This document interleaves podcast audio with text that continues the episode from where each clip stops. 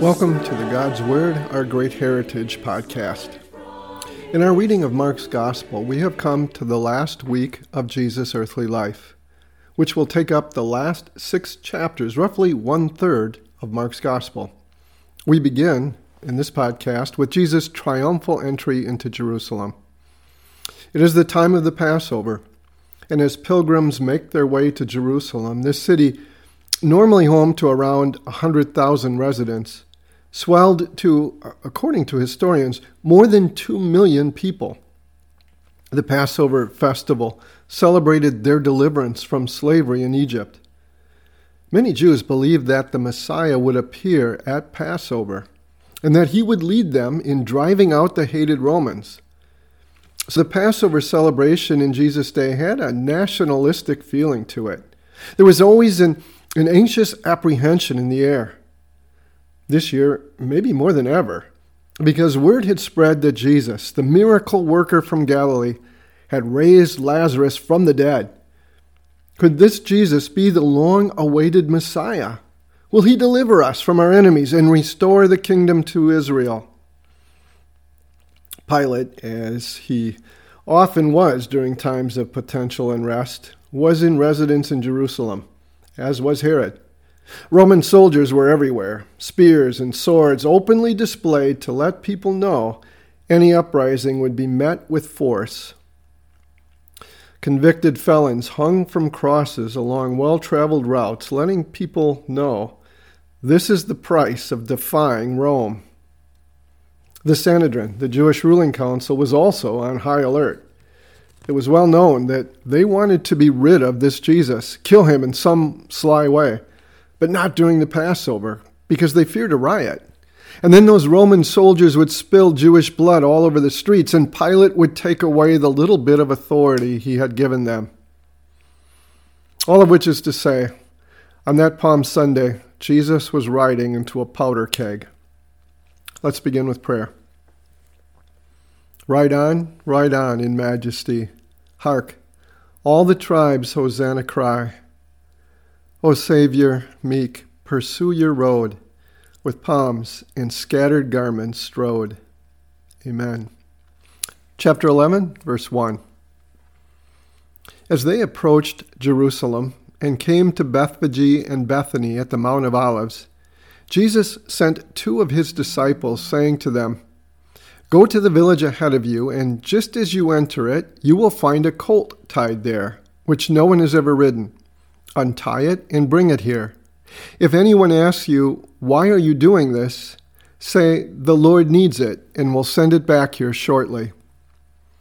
They went and found a colt outside in the street, tied at a doorway. As they untied it, some people standing there asked, What are you doing untying that colt? They answered as Jesus had told them to, and the people let them go. The road from Jericho up to Jerusalem makes a steep ascent of 3,500 feet over the course of just 17 miles. As you approach Jerusalem from the east, you cannot see it because it is hidden behind the Mount of Olives. But when you get to the top of the Mount of Olives, the entire city of Jerusalem bursts into view.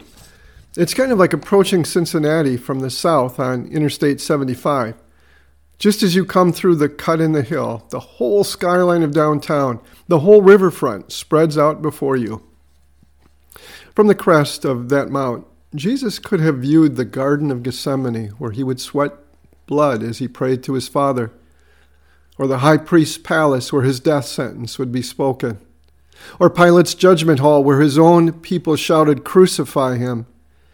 And just beyond the western wall, the skull shaped hill called Golgotha. Just before you get to the top of the Mount of Olives on the eastern slope are two little villages, Bethany and Bethphage. Here Jesus directs two of his followers to go and bring back a donkey colt for him to ride on. Now, if you are these two disciples, are you wondering, what is the penalty for donkey theft these days? Jesus tells them, when they stop, you tell them the Lord needs it. Think about that for a moment. In an absolute sense, the Lord doesn't need anything. He could have created a donkey or anything else he wanted to ride. He chose to need this donkey, just as he chooses to need us to carry his gospel message to others. Could it be the reason he chooses a donkey? That an unassuming beast of burden trained to carry packs, not kings, was to show us that we would know he has chosen us, as lowly and as unimportant as we are, to carry him in the world in our day? I mean, have you ever wondered about that? Why the donkey? It wasn't that far from Bethphage to Jerusalem. Jesus could have walked. That's what he normally did.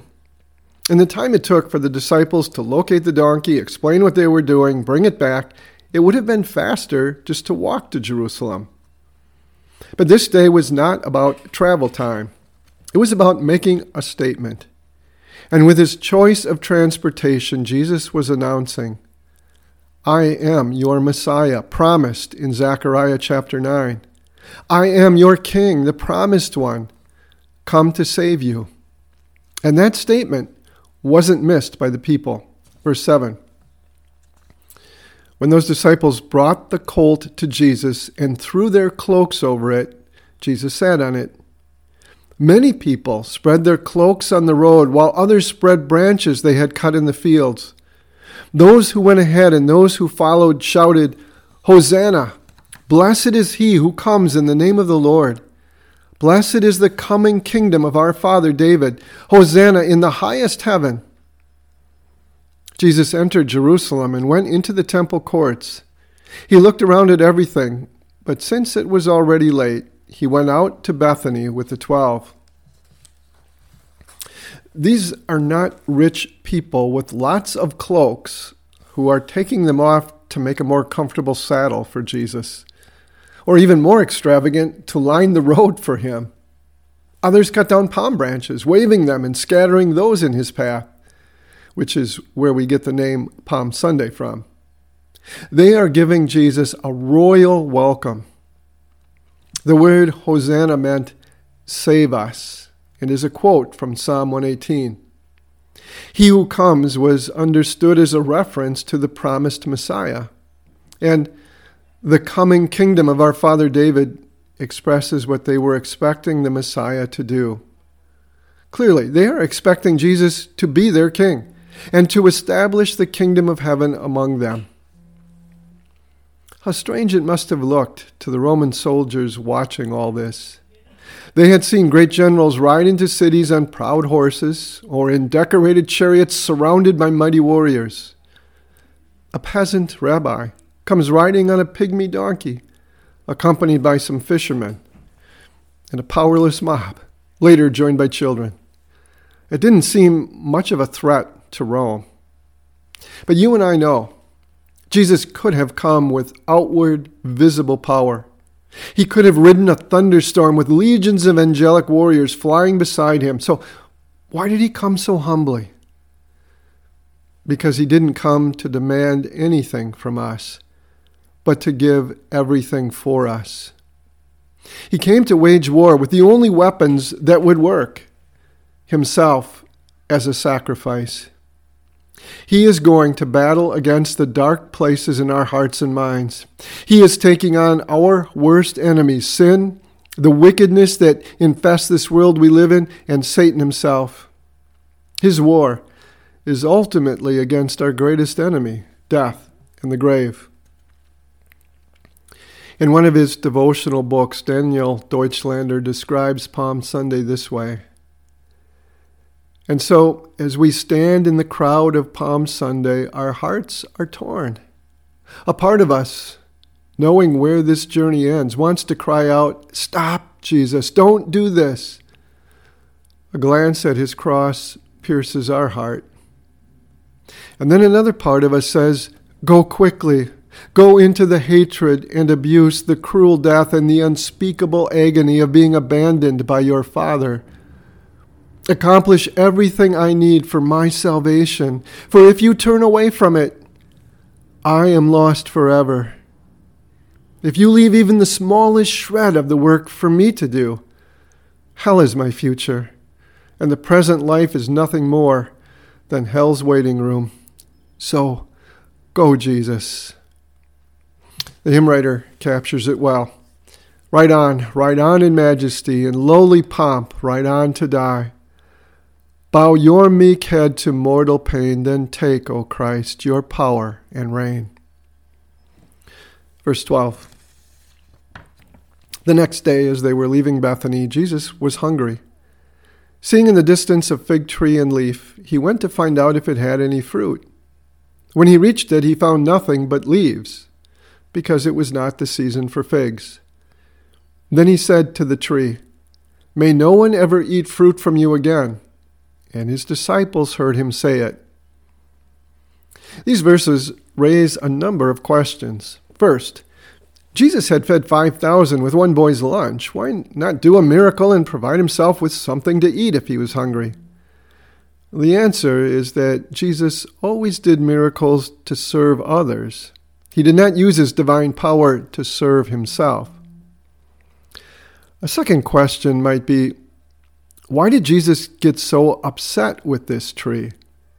Especially if it was not the season for figs. Is he just taking out his frustration here? No. Without getting into the specifics of fig trees and early figs and late figs, I think it's best to leave it at this. Jesus was using this fig tree, as he often used things in nature, to teach a greater truth. In fact, he uses this fig tree to teach two truths. The second will come out in the verses we'll cover next week. But the first had to do with the temple and what comes in the following verses. God is warning us that when something no longer fulfills its purpose, God will take it away. The temple no longer fulfilled its purpose. In fact, as Jesus now says, it had become a den of robbers. Verse 15. On reaching Jerusalem, Jesus entered the temple courts and began driving out those who were buying and selling there. He overturned the tables and money changers and the benches of those selling doves, and would not allow anyone to carry merchandise through the temple courts. And as he taught them, he said, Is it not written, My house will be called a house of prayer for all nations? But you have made it a den of robbers. The chief priests and the teachers of the, of the law heard this and began looking for a way to kill him, for they feared him, because the whole crowd was amazed at his teaching. When evening came, Jesus and his disciples went out of the city.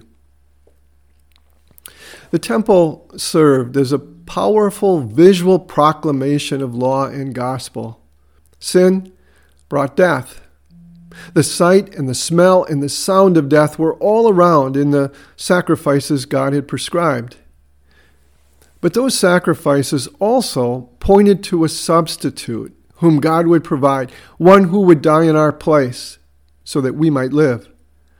That was the message of the sacrifices. A substitute will die for our sins.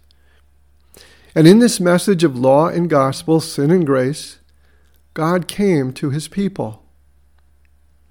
But when Jesus came to the outer court of the temple, the place where converts to Judaism could witness these sacrifices, did he find the Bible teachers faithfully explaining and applying God's word to these Gentile converts? No. He found a marketplace, complete with the sights and sounds and smells of caged animals and birds being offered for sale. The racket of the animals was mixed in with the clinking of coins and the voices of those who exchanged foreign currency for the coinage that could be used for offerings at the temple. Allegedly, all of this selling of animals and exchanging currency was done as a convenience for the worshiper who had traveled from a distance. This way, you could exchange your coins right there at the temple. You didn't have to bring an animal along with you. But excessive prices were being charged for the animals, and exorbitant rates were being charged for the currency exchange. It was all a very lucrative business for Caiaphas and the rest of the chief priests. There is a strong warning here to take our church life seriously. We dare not allow it to become merely a social experience, and we dare not let our own self interests trump letting others hear and learn God's Word. At the end of the day, Jesus did as he had the evening before. He returned to the village of Bethany for the night. No doubt that was safer than staying in Jerusalem. Next week, we continue in chapter 11 as Jesus returns to Jerusalem and does his last public teaching there. The grace of our Lord Jesus Christ, the love of God, and the fellowship of the Holy Spirit be with you.